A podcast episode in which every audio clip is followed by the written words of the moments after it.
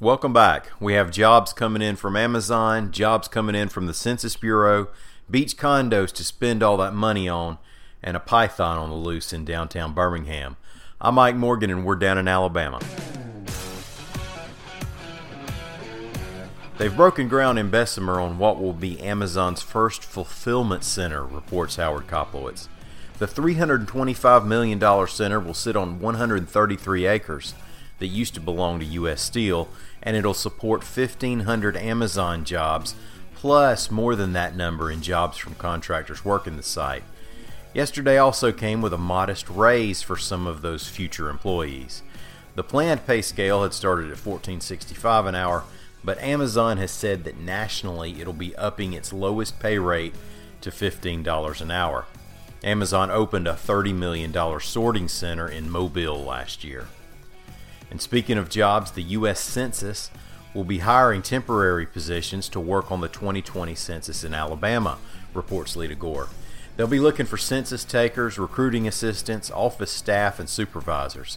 Anyone who's interested in the work should visit 2020census.gov slash jobs or call 155 job 2020 it's going to be a critical census for us elected officials all the way up to governor. Kay ivey are pushing for awareness so that everybody in the state participates in the census. Because the likely scenario has us falling behind in the state population rankings and losing a u.s representative and an electoral vote.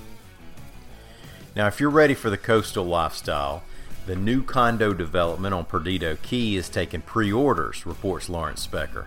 The Crystal Key Beach Resort will have 30 beachfront condos, four or five bedrooms apiece, on Perdido Key Drive, between 2,300 and just under 4,000 square feet. And all it'll cost you is somewhere between 1.4 million and 3 million dollars. And that's an awful lot of county jail food budget money, if you know what I mean but you'll be able to look right at the Gulf through floor to ceiling windows. You'll have a balcony and access to the indoor pool, the outdoor pool, a lazy river, kids pool, Gulf front whirlpool, and a fitness center. And the units aren't rent restricted, so get them while they last. If you're in downtown Birmingham and spot a ball python, his owner is looking for him. This snake's only a couple feet long, and ball pythons don't usually get more than five feet long. They're not to be confused with those big old Burmese pythons that are all over the Florida Everglades.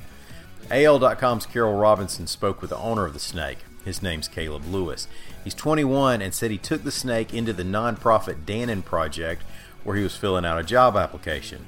Now, people have always warned us about things like neck and face tattoos because they might not go over well at a job interview. And I wonder what employment experts have to say about taking your python along. As you might have predicted, the snake made people inside there a little bit nervous, so the man took it back to his vehicle and left it in the passenger seat, window down. Now he said he was inside only about 10 minutes and believes the snake was stolen. He said, quote, I'm highly upset. I can't blame nobody but myself.